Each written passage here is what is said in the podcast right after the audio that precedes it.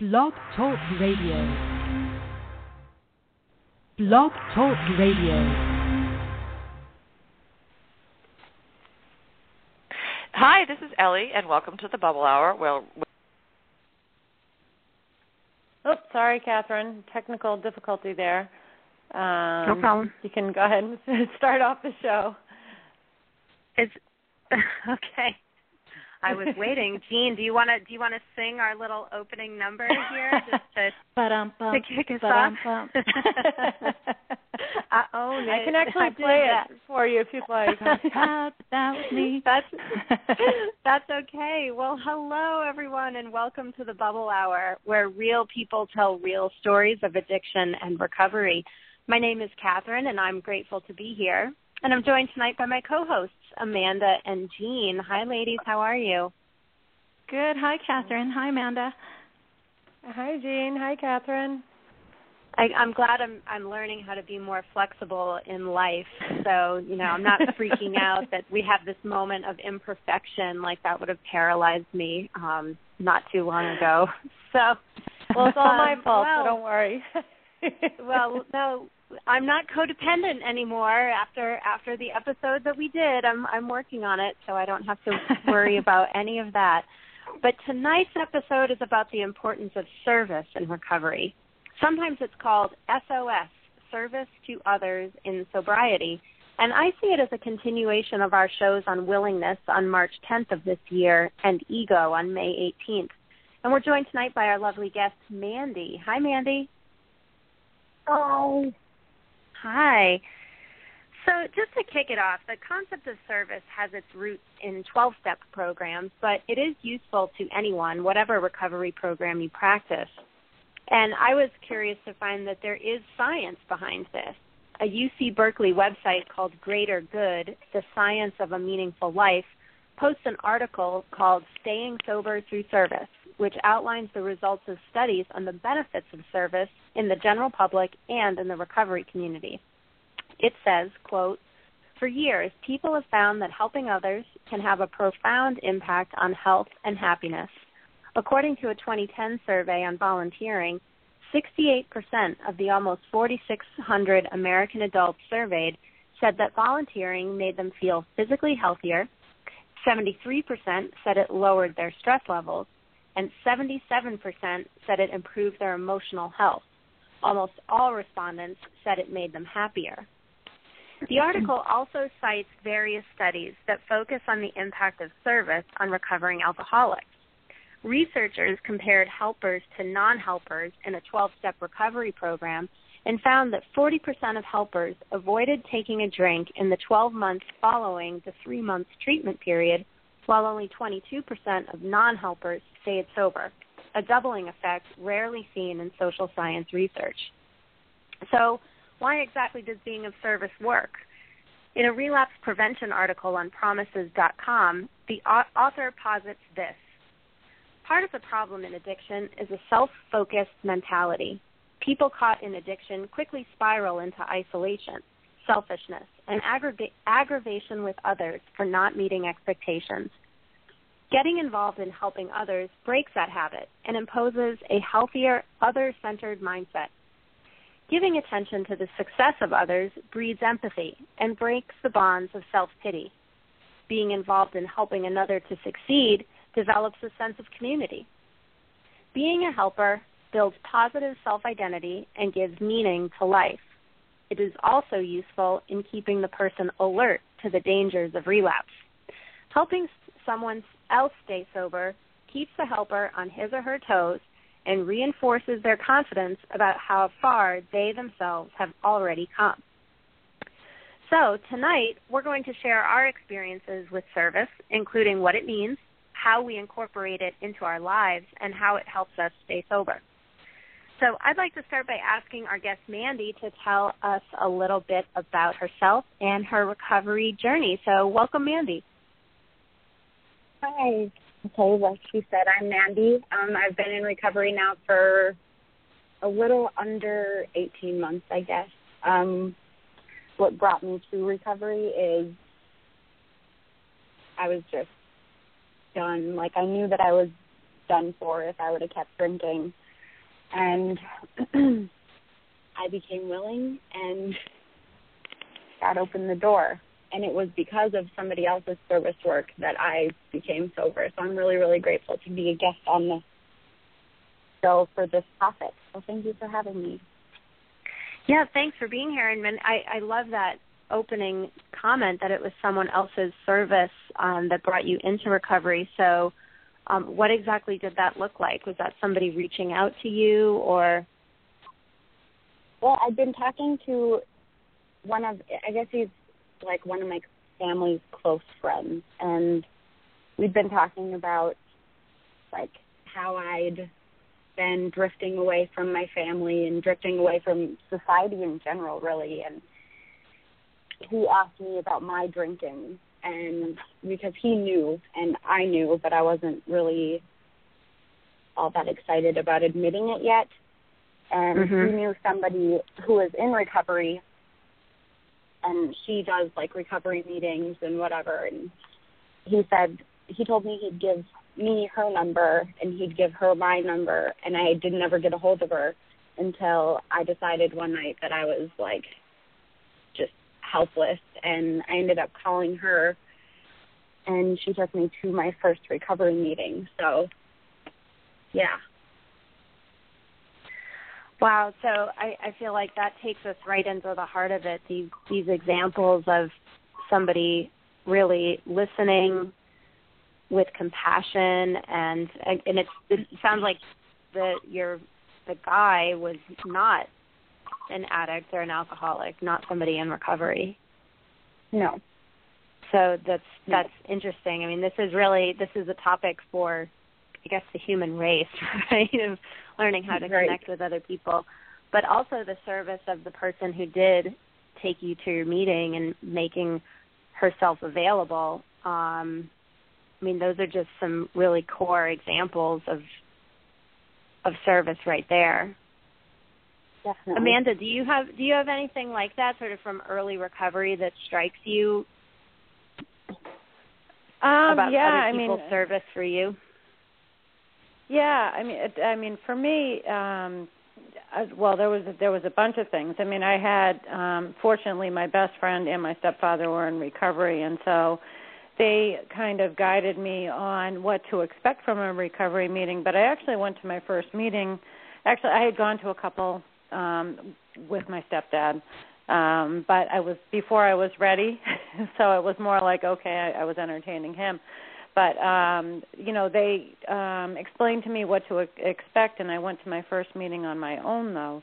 You know, after I got out of treatment, and um, that was very helpful. But the um, walking in the door and having people come up and welcoming me when I got there you know to me that was the greatest service you know they made me feel instantly comfortable and you know they basically you know took me under their wings and and helped me out and um I actually um I didn't have a license for the first 17 months I was sober. And mm-hmm. so you know one huge service that people did for me which absolutely blew me away is people took me to and from meetings. And you know I went every day.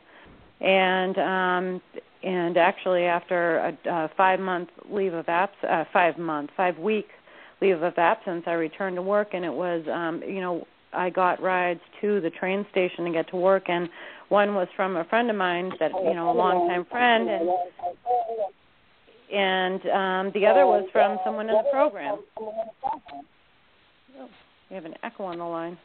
Um so i mean it, it really you know really blew me away that um the amount of that effort that or that all these people were willing to help me and it was actually really beneficial to my recovery that um like I said I went to a meeting every day and I had different I had some you know of the same rides but I had different rides from different people and so I got to know different people in the program so their service was even more beneficial to me just in the car ride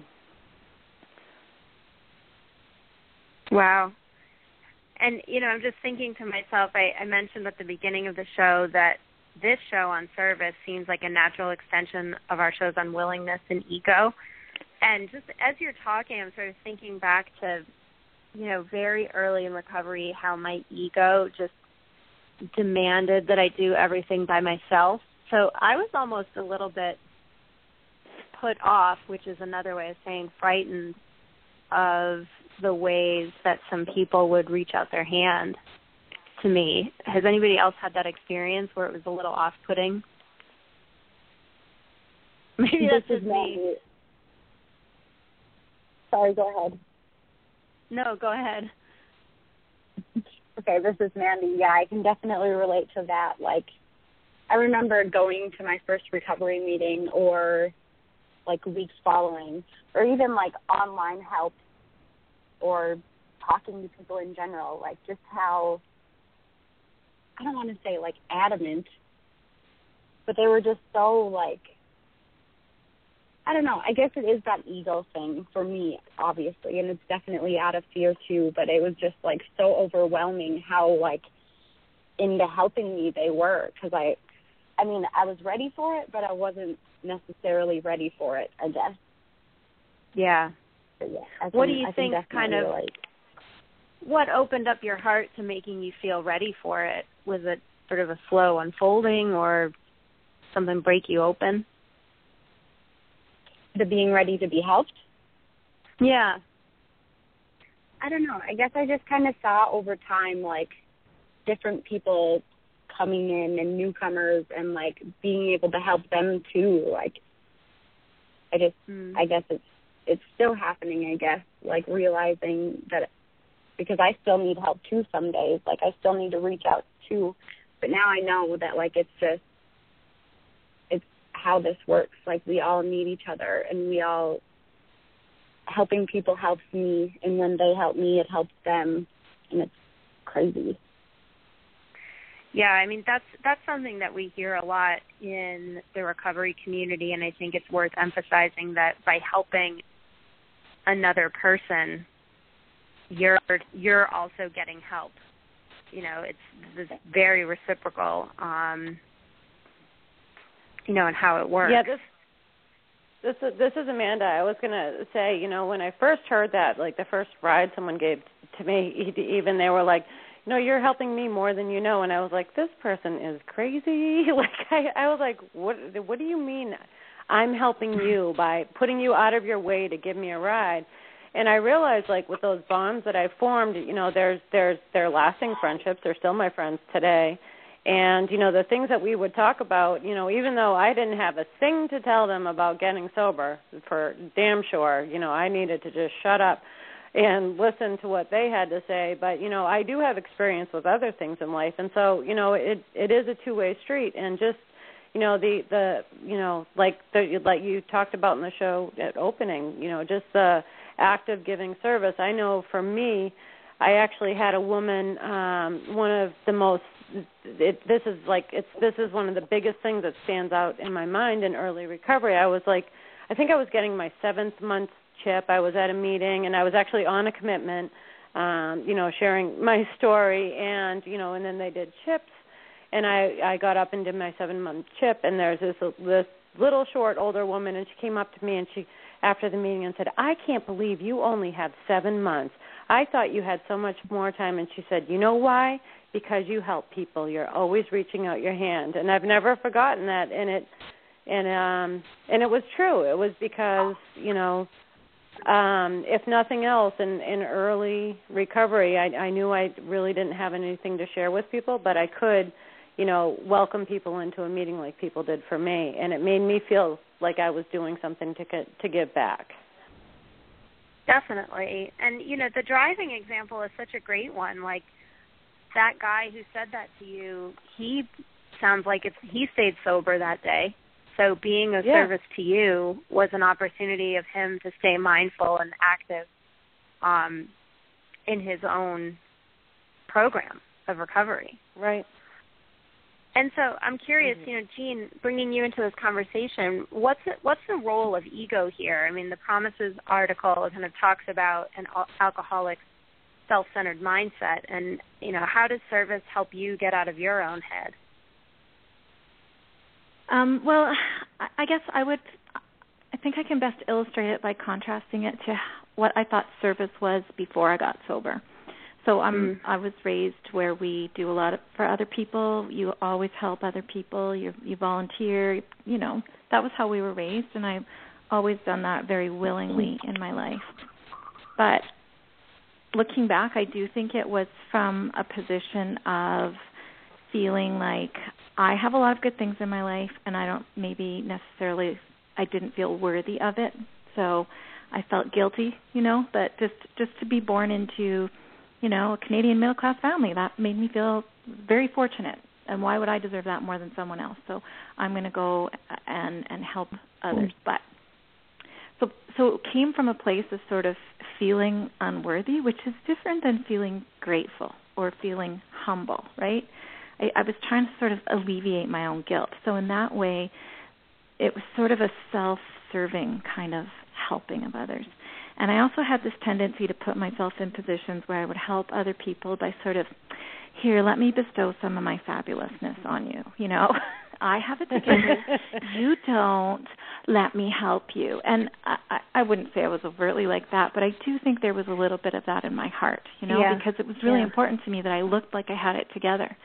And so I do think I was maybe posing a bit as as the good girl who look at me i'm doing good things you know i was i was scoring good girl points all the time and although i did do good things and i won lots of awards and lots of recognition for all the good things i did i didn't receive the full benefit of the service i was giving because i was coming at it from the wrong place so Mhm. once my life changed and I got into recovery, service took on a completely different meaning for me. And I think it's it's just a new spirit of engagement of not of not being above or below each other, but hey, we're in this together. Let's link arms. I'm right beside you. How can I help you? And and in doing that, you're both stronger, right? So I'm not reaching down and you know knowing more than someone or being more wonderful and here let me share my wonderfulness it's, it, we're in the dirt together let's let's let's muck through this together and figure it out and and i think that's the difference is that when you relinquish the ego and you go at it not from a point of i'm here to do anything for myself i'm here to just be present for other people and learn from them rather than bestow my fabulous knowledge upon others. No, I'm I'm uh, you learn from serving. You learn from the people that you help just by being together and just by just by walking the walk together. So, So me it's, a couple it's of completely different. So maybe could you outline and I want to get back to this idea of linking arms and how much that whole concept of connection and community just I think really terrified me for a long time. But maybe we can just kind of talk in practical terms when we say service what are some of the things that we mean, mean? So, Mandy, you said a few in the beginning, you know, just listening to a friend and having compassion. I think that suffering, you know, makes us uniquely qualified to be of service to another person by having compassion. The some of the practical stuff like driving somebody who needs a lift, whether it's somebody like Amanda's describing to a meeting or, you know, just your elderly neighbor needing to go to the store to buy peaches. Um you know, picking up the phone for somebody to, to talk to somebody, um, being welcoming to a newcomer in recovery. Um, you know, it doesn't have to be sort of formal community service work, right? Can we think of any other ideas that, or have I kind of hit on the big ones? Well, um, um, Catherine, you mentioned a story uh, right here on the Bubble Hour a while back. It was um, it was that your neighbor saw you putting out newspapers uh, at everyone's door, and Yeah, right, and he he was like, "Oh, I bet that person's in recovery."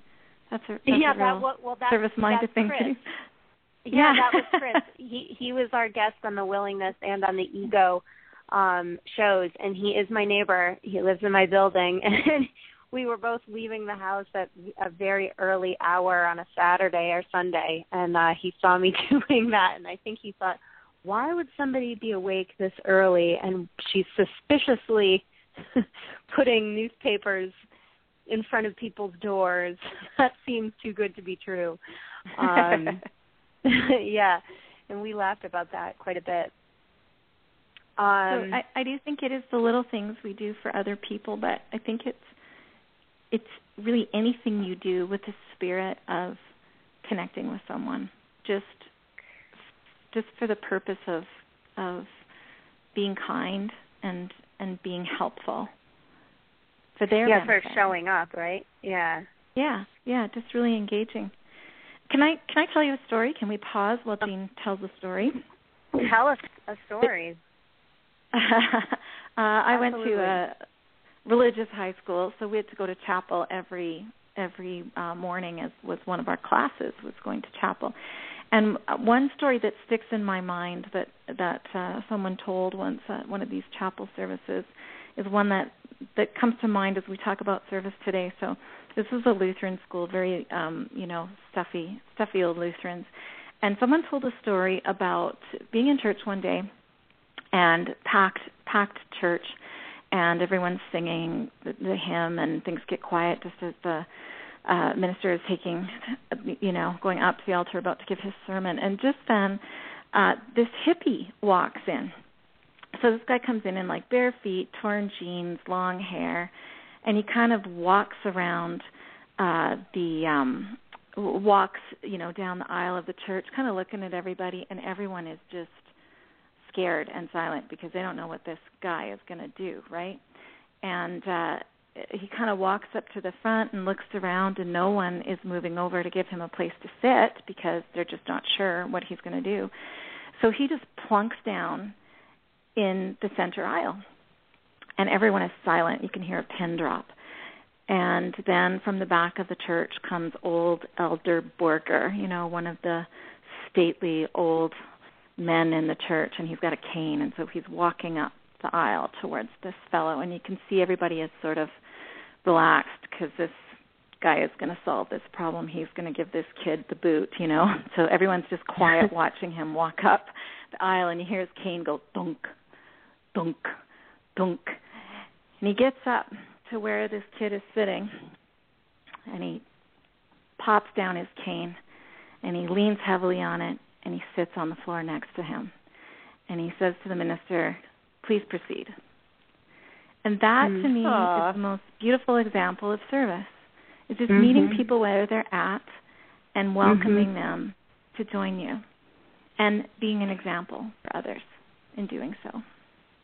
You know, I think, and uh, that's a really beautiful story, Jean, and it really speaks to the recovery community as well because I think we hear this a lot on the show that when we're first coming into recovery, we can sort of say to ourselves, uh, I, you know, I, maybe I'm not an alcoholic because of I belong to a certain demographic. Um, a lot of our listeners happen to be women, happen to be mothers, and very high functioning. We hear that a lot. Like I couldn't possibly be. Um, and then when you get into recovery and you start opening yourselves up yourself up to people such as you're describing in your story, you start realizing that the per- person whose life experiences are completely different than yours are you're still connected by this thing called recovery. Um Right. and that's that's amazing. Yeah, What a it really good is. Story. about yeah. I'm glad you like it. It stayed with me all these years. Yeah, Um, absolutely. But it is true. It really is finding our commonality, what what holds us together, right? That's really what it's about. Definitely. Um, we lost Mandy And- for a second. Mandy, are you back? Yes, I'm back. Oh, good. You're back. Okay. Wow. So thank you, technology, for being of service to our program. Um, so I also want to talk about um, willingness and how being of service and showing up for people keeps us willing to stay sober. I mean, Mandy, is is that something that that you've experienced in your sobriety journey? That's definitely something that I've experienced. Um, I guess just like recovery meetings and doing sponsorship and all that stuff. Like, I guess this is kind of a story too, but I'll make it short. Um, I was getting my one year tip at a meeting and I remember being like I was happy and whatever, but I was like, what now? Like what am I supposed to do now? And I was I was like at like at a loss. Like I didn't know what to do. And I remember talking to one of the guys in the program and he was like, Now you get to carry the message and whatever and just being able to show up and like you guys are talking about meeting her where she is and being able to work with somebody like somebody worked with me like it it keeps me willing to stay sober because it like I have to show up and be accountable so she can be accountable and it's just all it's just amazing. That is amazing, and it actually it it brings me back to then the point that I was thinking of when Jean was talking about when we link arms and form a community of recovery, which is exactly what you just described of you know carrying the message, helping somebody else get and stay sober, showing up, being accountable. I'm I'm just going to say it. I didn't want to do any of that. I just wanted to stop drinking and I wanted to stop suffering. And the, you know I, I kind of jotted down a note as I was prepping for the show that you know we've we've talked about this. I've talked about how in my recovery I've really found myself opening up to making myself vulnerable and to trusting people. And someone told me, an old timer told me, you know, look, if you want to trust people, you have to make yourself trustworthy and not only did I not really get that at first, I was a little bit offended. Like, what are you talking about? I am a trustworthy person. Don't you know who I am? I'm, you know, Miss High Functioning Perfectionist here. Um, but then, you know, I realized that my I didn't want to break promises to people, but I thought I was a trustworthy person because I didn't do that, but basically that really had eroded over the years that I was drinking. The truth is is that I didn't care what else I was supposed to be doing, and so I stopped making promises to help people so that I wouldn't break them. And that meant that I was totally disconnected. And then even when I got sober and I started meeting people in the recovery community, I mean, this idea of you mean if a newcomer calls me, like I should give them my phone number because they might call me in distress in the middle of the night? I'm like, oh, I I don't I don't think I'm on board for that kind of intimacy with other human beings. I just want to be here on my lonely island. Um, so I just want to be real about that because that's really where I was. And so this idea of service for me has been an evolution. Um, I mean, am I alone in that, or is, has anybody? No, I. This is Jean. I I totally hear what you're saying. I I thought it was very scary because really what you're talking about is being vulnerable, allowing yourself to be vulnerable, and to maybe not have the answers, and to still have to try to find a way to help when you don't know how to help. So that's that's a scary thing. But how did it change for you, Catherine? Well, I I think the common bonds um, item that was so nicely illustrated in your story there that definitely happened for me where I just really started identifying with other people. Um, and then, you know, I realized that if I was accountable to show up for other people, it definitely had a very practical purpose in the beginning of keeping me sober because I didn't want to have to say that I was starting over. Um, and I didn't want to let down a whole group of people. So, you know, you hear about service in recovery meetings as being like, you know, washing the coffee mugs or making the coffee. And I heard a guy once at a meeting say that, you know, he he didn't really want to be a part of this whole recovery thing, but they kind of gave him this coffee commitment and he said, "Well, then by gum, I'm going to make the best coffee I've ever made and I'm going to show up here and I'm going to show them that I am somebody worthwhile." Um and I think that was kind of me too. I I started I ended up realizing that anytime I had an opportunity to take a service commitment, just take it. And I freaked mm-hmm. out because oh actually I know exactly what happened, how it really broke open for me. I had I kind of finally got established going to a regular meeting. So in in 12 step programs that's called having a home group. And I started going to the same group every day. And it came around time for them to nominate people to chair the meeting. So it was like, okay, it's Mondays. We're going to nominate for the next six months the two people who will who will switch off Monday mornings. And Monday mornings at my home group are speaker meetings. And I thought to myself, please, I will take a service commitment. I will do I will be a chair of any other meeting if I just have to pick out a reading and do all that stuff. But I don't know anybody in recovery. I don't know who to ask to be speakers. I don't have any phone numbers. I don't know what to do. And I was just praying, please don't pick me. And who do you think? I nominate Catherine. I second the nomination, and the whole place went crazy. And I was like, and I just, I could have said no. Yeah, I could have declined, um, but I didn't. So then the next day, what I did when it was my turn to share, I said, I have to be really honest with you that I'm freaking out because I don't like talking to people. I don't know anybody. Who am I supposed to ask? I don't even have phone numbers. I'm really frightened. I was I was scared and I didn't want to let everybody down. You know, this was sort of my perfectionism thing. I, I didn't want to be there and be this crummy chair and oh, and I travel a lot and what if I'm not here?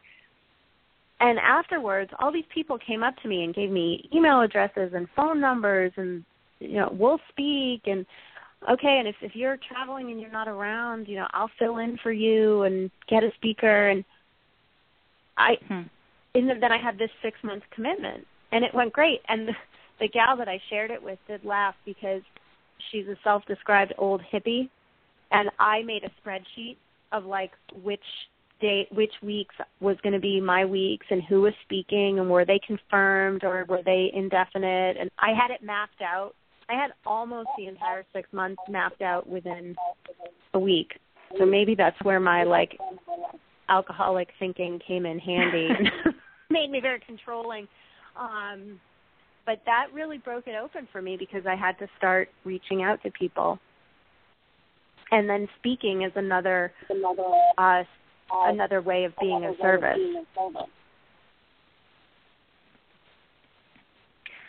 Um, so yeah, so that was my kind of little breaking open. Mandy, do you, did you have anything like that? I know you and I have had similar kind of coming out of our little shells. Yeah, um I guess when I I don't know, like when I first started chairing meetings is when I started to get more into like service work, and I was really scared to chair my first meeting. And my the recovery meetings in my town or the recovery meeting in my town are is usually pretty small. Um, everybody knows everybody, and it was like I didn't want to take it because I didn't want to do something wrong or anything. But then, like everybody met me where I was, and if I couldn't do it, they helped me, and if I needed help with something, they helped me, and I don't know, it's just it's cool to break out of your shell and do it in service and have other people be of service while you're trying to be of service. And I think my experience has been that when I'm doing that, I have now internalized that whole idea of helping others helps me. So mm-hmm. this morning, a a person who has been um, sober for nine years but has not been doing anything actively to maintain her sobriety or change and you know change her thinking all the stuff that we talk about on this show and so she's found herself really in this deep hole of um you know, fear. And anyway, she said, you know, is there anybody available to hang out for a little while and you know get a cup of coffee and you know i'm i'm as human as the next guy where i'm like well I, you know i kind of had other things that i wanted to do but you know if i had raised if i had been brave enough to raise my hand which frankly i never was and i wish i had been to say i'm afraid and i need to connect with somebody I sure would hope that somebody would say, "Sure, I'll do it." So anyway, I sat down with her for 45 minutes, and it was awesome. You know, and it definitely helped me stay sober. It it kept me really in the moment and outside of my tiny little mind. Um so it definitely is very cool. Mm-hmm. But you know, That's what great. about even so that's kind of inside of the sober community, but you know, what about in sort of the rest of our lives? And one thing I was thinking of was that okay, so maybe we're powerless over a lot of scary things in the world and over alcohol, but you know, service kind of gets us into action, which gives us power. And Jean, you often talk about the locus of control being inside of yourself in your recovery. And so, how does service empower you? Well, it, in all the ways that we've already talked about, being motivated and responsible and accountable, those, you know, I feel that making the choice to be of service, that's where I'm powered. So, um, I, I choose to give my service, and and that is where my power comes from, is from making that choice. But it really, it strengthens my recovery, as we've said, and it it's a mindset that spills over into other areas of my life. And again, I feel like I have the power to allow that, right? I have I, I it's a choice. I have to consciously decide, "Oh right, okay, I need to apply my, the lessons that I've learned here." So uh, the I guess the first example that comes to mind is is that uh I have a parent who's very very ill right now and in the um end stages of Parkinson's and dementia. And um just spending time with him is is is service, right? There's Mm-hmm. there's there's little conversation, there's there's little activity, but all I know is I can go and spend an hour and I made that hour better just by being there. And Mm-hmm. Uh I hope I did anyway. That's that was my only goal was just go and be kind and and um and when when he starts talking about um something that doesn't make sense, I just go with it. If he's telling me that there's that there's um you know balloons flying past the window, I say, "Oh, which one's your favorite color?" You know, just just Mhm. making that choice to just go with it in kindness and not not argue and not say there's no balloons. You know what are you seeing? What are you doing? Don't be Mhm, crazy. Don't, mhm. don't talk like that. You know what? Just just lean into it and go with it. And and to uh, i guess to be just really really present and really engaged is a choice that i make. I think as someone who you know is an addict and and spent a long time in a certain kind of behavior i think my gut instinct will always be to isolate and to stay inside myself. And so I have to choose to take that step. And knowing that I usually enjoy it and that it's usually good for me and that I will not only help someone but that I'll learn from it and that we'll both be stronger together. That makes it easy to make that choice. But I I suspect that it will always be my gut instinct will always be to just hesitate, you know, just just hang back just a little bit and and uh and I have to give myself that little like nudge from inside myself to go. Mhm. Mhm. Yeah, that resonates with me too. Mhm. Amanda, how about you?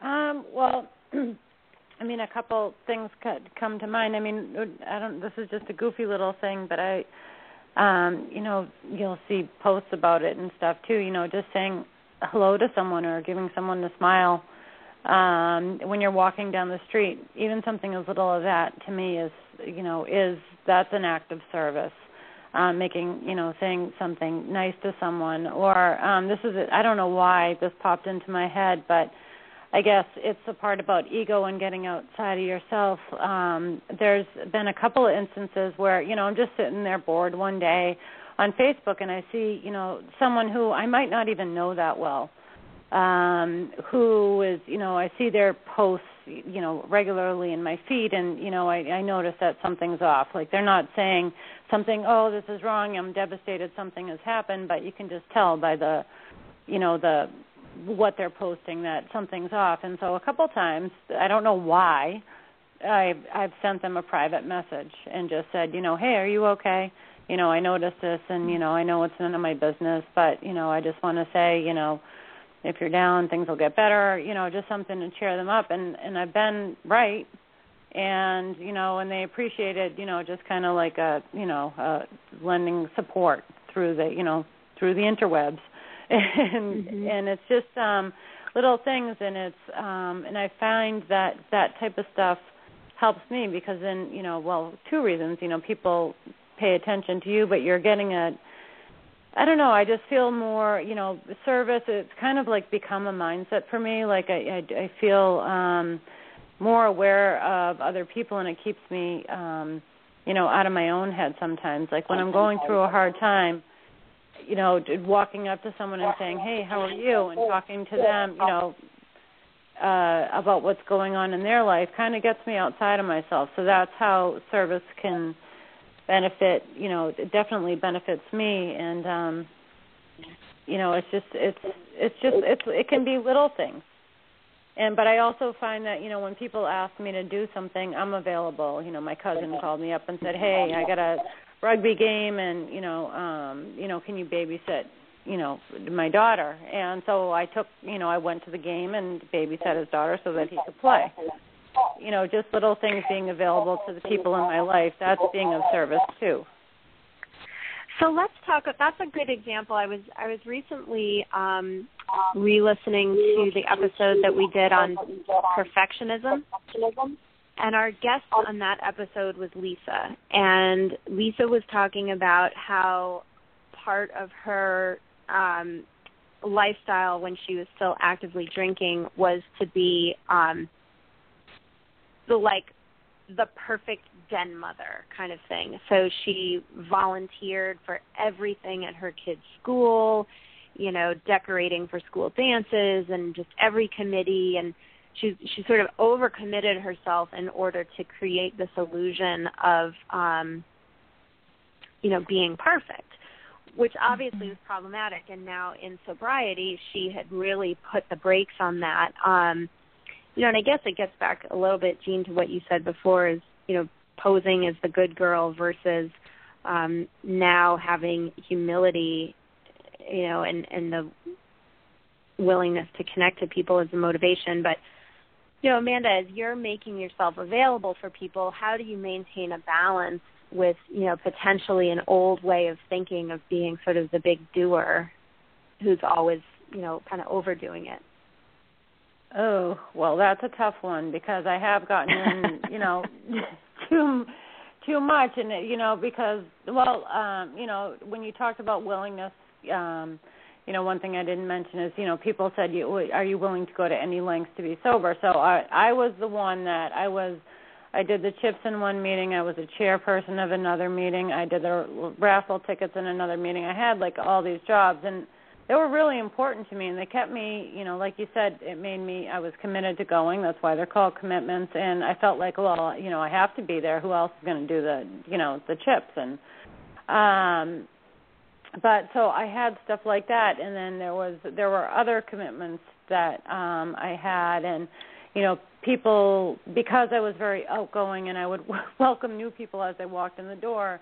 People would often ask for my number, and I would give it to them, and I and I was getting calls late at night and stuff like that, and so I had to um I had and I realized that it would you know actually it was my sponsor who told me you know you know you have to you have to be you know she she didn't take on every single person that asked um her to sponsor them because she said I need to be available to you know a certain number of people I can only spread myself so thin so she was a good example to me and so sometimes I would um you know say someone you know asked for me to do something, I would connect them with someone else that you know might be a better fit for them, just to balance it out a little bit. Because there were there were some days where you know you know I'm at work, I'm trying to do work, and my phone's ringing off the hook, and you know someone's going through a crisis, and and it's actually really not fair to me to take on that necessarily where someone who maybe who wasn't working is going to be available during the day. Like i can't necessarily i'm in a meeting i'll call you back in an hour. Well that person's probably drunk by then you know? They they you know they're if they're calling in crisis you know they they kind of need someone to be available and, I, and that's an exaggeration. Um but you know realizing that and you know um they do there's a reason why they say it's a selfish program. You have to take care of yourself first. And i found myself getting um stressed out and a little bit irritated at like the volume of calls that i was getting. So i had to you know take a step back and that's hard to do because you want to help everybody but um i also that's ego. I had to put my ego down and yeah. say you know there's other people that can help too. I can't save the world you know and um you know i i can only do what i can do and i have to i want to be really present for you know the people that i've connected with. So i have to you know it's it's a fine balance and there's times where it gets really you know it will ramp up you know just because you have you know people come and go. You you meet different people people have different needs. So you know sometimes it's a little out of control but i you know you have to really pay attention to yourself too. And if you find yourself being um over committed you know that can not be healthy too you know because that's that's that whole perfectionist perfectionism thing. And then you're not really being i don't feel like you can be really genuine if you're you know because at that point you're you're starting to get irritated rather than it benefiting you and the other person well and i think you know you're kind of this when you say watch the ego there's a couple of things going on there i mean one is to we have to check our motivations, right? To say, why am I doing this? Am I being, you know, a hero? Am I being trying to get that gold star or you know, am I being codependent? And that's where I think it's important to let when we're working with other people to let go of the outcomes. Um and Ooh, and some of that some of that kind of uh, you know, even Jean your description of you know your father watching balloons go by and you're just not fighting it. Like that's what's happening for him right now and you're not fighting it. So it's mm-hmm. a similar kind of thing. Like let, if somebody calls in crisis like i can make myself available but you know i have to understand about keeping myself sober and i can't get wrapped up in whether or not he or she then also stay sober. Like, you know, I could bring a newcomer to a recovery meeting and that's my service, but I can't get wrapped up in whether or not she keeps coming back. Does that make sense? yeah Mm-hmm. Like letting Right. go of letting those go of outcomes. That that Yeah. that is a really important point. And if if our if we know what our goal is, why we're trying to be of service. So if if the goal is to help someone or to um, interact positively in a situation, and you're at capacity. So if someone says, "Can you help me?" and you know you're at capacity, there you have you don't have the time to help them, then saying yes to them is not being of service. You're gonna you're gonna set them mm-hmm. up for failure because, as Amanda said, you're saying yes to something you can't really do.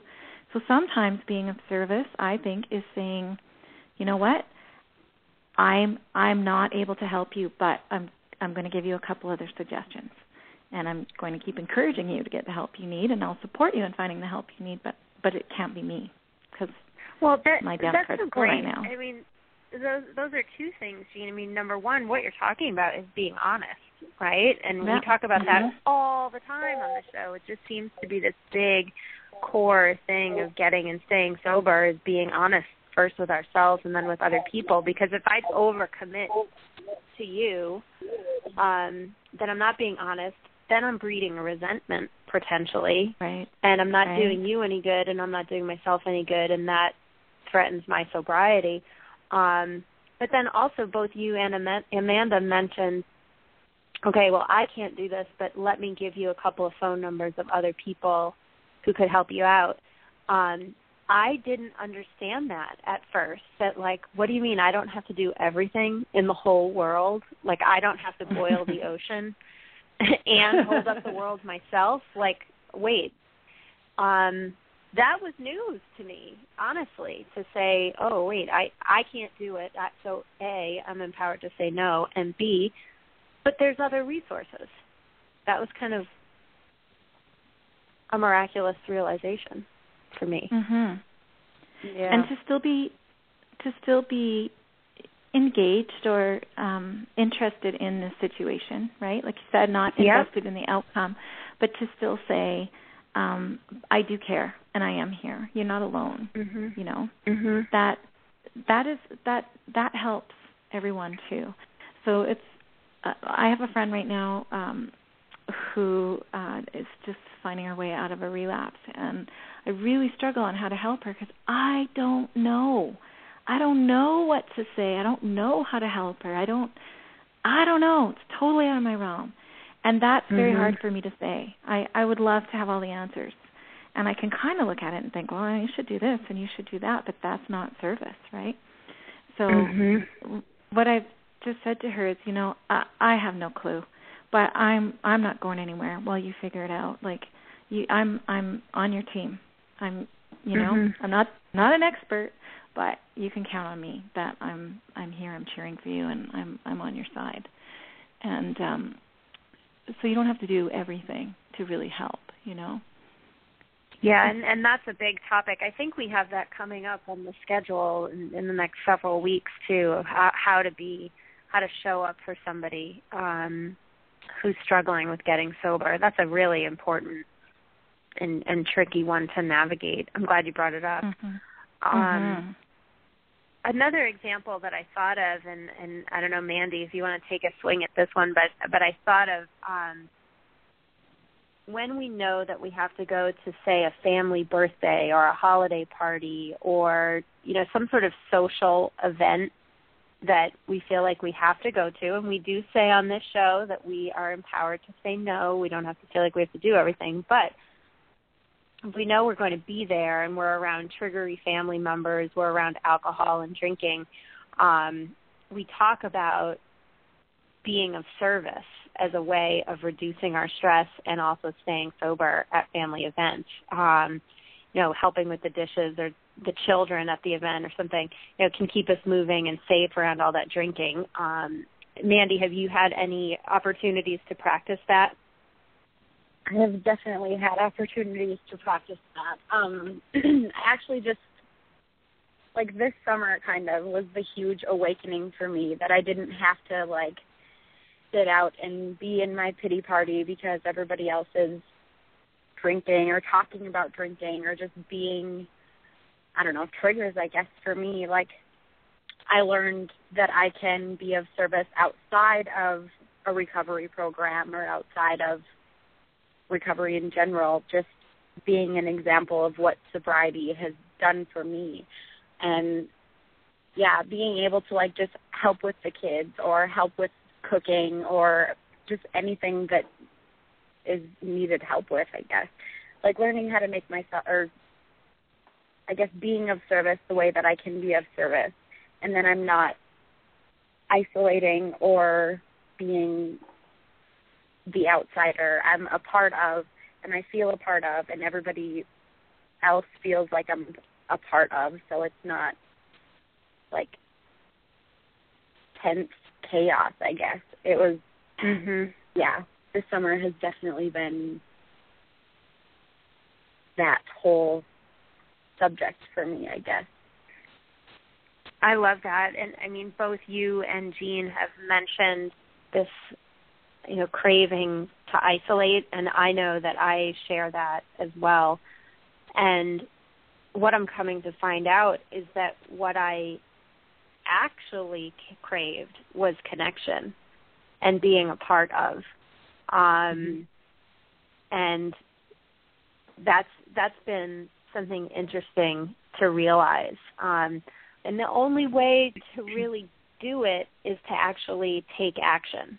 um, you have to do, not talk about it, and sort of, you know, some of the activities that you mentioned. I mean, that's that's a way of kind of getting yourself in motion to be a part of, and then it just sort of happens, um, and people respond, and things start happening. But it, it's not a passive. Then we, if we stay passive, we stay isolated. Um, and then we don't move forward. But it you know it sounds like you've sort of had a lot of momentum this summer around all of that. Mm-hmm. Yeah, yeah. definitely. Amanda, what about you? This idea of being a part of, you know, in in the larger world, not just our recovery community. Yeah, I mean it's um I I guess I've I'm a joiner. I always have been a little bit, but it's it's different though. Um I, you know, it is it is different, and I and I do. It makes me feel good when I'm able to help out and do different things, and I do do different things. I was a joiner in the sense of I would do the dishes, but I certainly wasn't going to watch your kids because you didn't want me to. but you know, um, I um I don't know. I I I I enjoy engaging with people and and and I do. I like being I I like being a part of and um vol you know just volunteering to help out and it's just um it's it's the best feeling and you know and i and i do the same thing though i i have to be really careful about taking too much on you know i do i've um I I can I go to extremes in everything that I do. So I'll get, you know, really hyped up and I'll overcommit to things and then I have to kind of reel things back a little bit. But um and and I think I'm finally learning balance. Um uh I just actually realized that um the next show that I'm on is my 4 year anniversary. So it took me 4 years. to, to to kind of well I am not there yet. It's one day at a time, but I mean it's one day at a it's um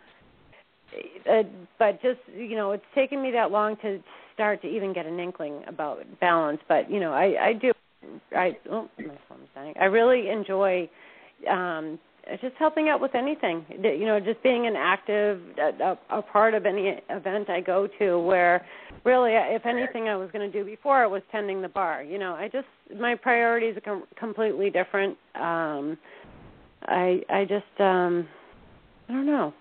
I just i i just i like being a part of the whole event that's going on and when you know whatever well, it is i do the same thing outside of recovery just making people feel comfortable because i think everyone i guess i always felt so awkward. That's just such a huge thing to me like being in a place where people just make you feel comfortable.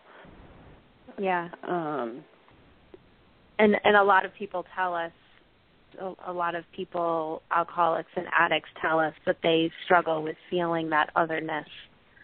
Um a lot of stories begin by I always felt different, you know, and then later picked up drinking to try to fit in. Um, so this is just an, a way of alleviating some of that too.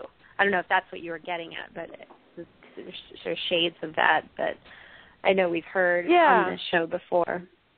Yeah, I I also kind of feel like I'd be remiss if I didn't thank our listeners at this juncture um, because I know for my part, Amanda and Jean, being with you two every Sunday and being with our listeners, whoever you are and wherever you are, um, you keep me sober every Sunday. I I feel like mm-hmm. this is really important service the bubble hour is a critical part of my um, recovery program, and I learn so much every single time we're on this show from Amanda and Jean, and also Mandy and all of our other guests that we've that we've had on. Um, and even you know when we do get comments and, and emails from listeners, it's just we get a little bit of feedback on that. But even if we don't, it it helps me. So I just I feel like I have to say thank you for the mm-hmm. opportunity to be of service and be here every Sunday. This is Jean. I feel exactly the same way and I'm I'm really grateful that I'm involved in this project at this time in my life because had I done something like this, well, obviously I wouldn't be on a recovery podcast if I wasn't in recovery, but I, I just I come on air every night knowing that I'm not an expert. I don't know more than anybody else. The only difference between any of us and everyone listening is just that you know that we happen to be the ones doing this. But you could take any three listeners and put them on air and have a fantastic show every night. It just we just happen to be in the right place at the right time to be part of this project, you know. Um, mm-hmm. But it, it's very humbling to me, and I, I remember that every single time that that um, I'm here to tell my truth. I'm here to be vulnerable and share my and share my story, but that there's nothing about my story or my experience that's any different from anybody else, and that we all have something to say and all have something to teach each other.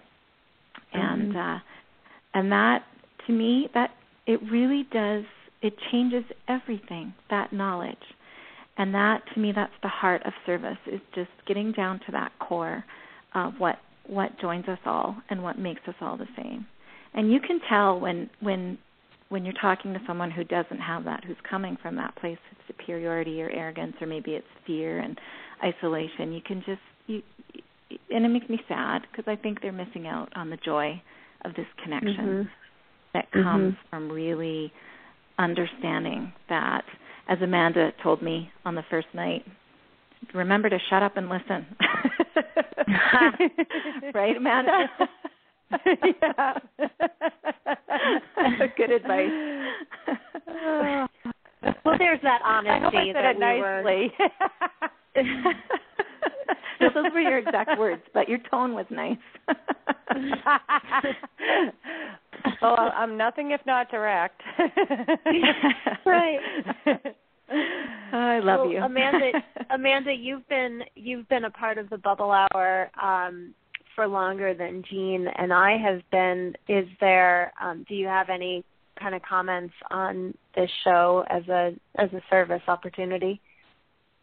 Yeah, I I mean I I have to echo both of you and thank our listeners. It um it's just it's um it's you know the everyone who everyone is a part of the show you know we wouldn't be here if there weren't people listening and you know every once in a while you know just you know we get little comments here and there that we're helping someone and just one person is our goal and um and I, yeah and it's funny because i never intended i kind of tried to stay away from being on the show because i was already pretty committed to a lot of things. Like i said i think when i first got on as part of when i um had to start balancing some things.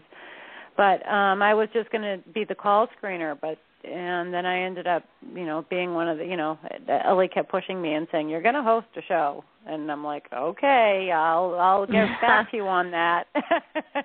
and I didn't say no. I just said I'm not ready for that because I'm not I'm not smooth. I'm not um an eloquent speaker. I'm not, you know, I'm just I'm I'm none of those things. I'm just me. And then it but i think about that and every guest that comes on here they're like oh i don't know if my story is good enough and it's like your sto- anyone's story is good enough because yeah. somebody is going to relate to you because you it's your story and and someone else has been has walked in your shoes you know someone or is is walking in your shoes so no matter you know that's the beauty of the show too no matter what you say someone is going to identify you know because there's all different types of people out there listening and there's um you know there's you know lots of people that need help. And i've actually gotten feedback from some of my normie friends for lack of a better term you know who just listen because they're curious as to what what is this thing that you do? And they're like wow i've actually had a couple of people who are you know not uh, you know uh, don't uh, have are not alcoholics or you know don't have addiction say you know that show really helped me.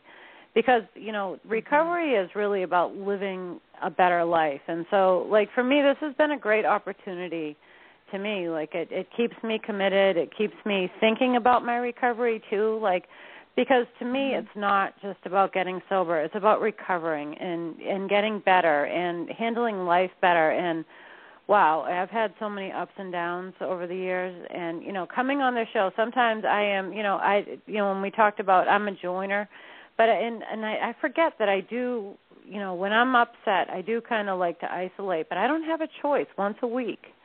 You know, and and I shouldn't say that. I have a choice. Uh, but I, you know, I'm committed to being on the show and so if I'm if I'm not feeling good, I'm going to come on here and I'm going to do you know the best that I can to help someone and by the time I get off the show I always feel better. Always. And that's what yeah. Always. And that's what they say about going to meetings too. You know, like you know, if you're if you don't feel like going to a meeting then you better get to the meeting because you're going to and I and I can't think of any time that I didn't leave feeling better than when I went. Well, and that emphasizes um what we talk about all the time on the show, which is the importance of building a recovery community, however you do that, um, so that you are in dialogue with other people in recovery, um, in some sort of active exchange of, you know, to coin a phrase, experience, strength, and hope um, about how to do this and how to connect. So I, th- I think that's a great point. So we're kind of we're we're here at the hour. Once again, an hour has has flown by, and I have to say the episode has really inspired me to get moving. So you know, recapping some of the things that we've discussed, we've we've talked about how helping others actually helps me, um, helps me stay sober and live a better life. That the it, it service gives me a willingness to stay sober, and you know, com- commitments keep us coming back. Um, one way to be of service is showing up where people are, just identifying those common bonds, um, carrying the message to others, showing up to be accountable. That we have opportunities to apply the lessons of recovery in real life, um, for example, by being by being present and really making that choice to connect with other people.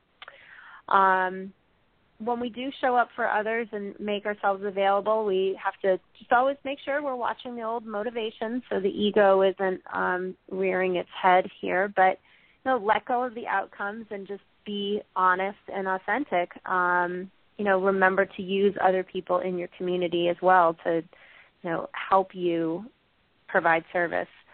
Um, I love what Mandy said about, you know, I don't have to be triggered or, or bummed out about not being drinking, you know, when I'm out in the, the real world, quote unquote. You know, I can by being of service I can be a part of and, you know, not isolating. Um we all have value and something to offer no matter what our experiences are. So if we show up, we we have something that we can do to help and that all of this is helping us to live a better life and to stay sober.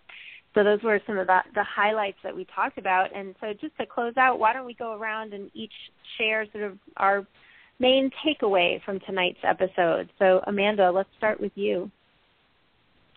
Well, I guess um, my my uh, takeaway and advice to the listeners, just from what everyone has said, is get involved in service in some way, shape, or form. Um, it will help you. It um it's really it's there's really no better feeling. So. right. It works. Uh Jean, it how about you? Um i think the the one new idea i i heard lots of reinforcements of of of positive things and one new idea that just kind of came to me through what all of you were saying was just a reminder that um we can be of service by asking someone for help and allowing them mm. to be of Mm. service to us. So we don't always have to get caught up in always giving, giving, giving. We have to remember that allowing others to help us uh, is is an act of service too. Oh, I like that one. Yeah. And Mandy, you get the last word here as our guest. Okay, well, yeah. Um, service is like the foundation of my sobriety, I think, and like I like what Jean said, and I like what Amanda said too about being, you know, vulnerable enough, I guess, to reach out and let someone else be of service to you too. And as a guest and as a listener of this show, I just need to thank you guys for your service because sometimes I can't get to a meeting or I'm traveling and I don't know where to go or whatever and I can come I can listen to a bubble hour episode or I can listen in when it's whenever. Like I'm just really, really grateful that I have this. because it it's a very big part of my sobriety too. So thank you guys. Aw, thanks, Mandy. Thank you. Aw, really thanks, Mandy. appreciate it. And thank you for being here, Mandy. And as we close the show tonight, we'd like to direct our listeners to our parent organization, shiningstrong.org. There you'll find links to all of our resources, including the Bubble Hour and Crying Out Now. And Unpickled, right, Jean? I think we've got Unpickled on there now. I hope Um, so, yeah. which, yeah, which is your blog. I have got to type that in there in the closing notes. Um, and links to some of our other initiatives around recovery advocacy. And if you'd like to go directly to the Bubble Hours website, that is thebubblehour.com, and there you can listen to our shows directly from the website, or you can follow a link to subscribe to our podcast. We thank you all for listening to the Bubble Hour and hope you have a great evening. Thank you. Good night. Good night, everybody.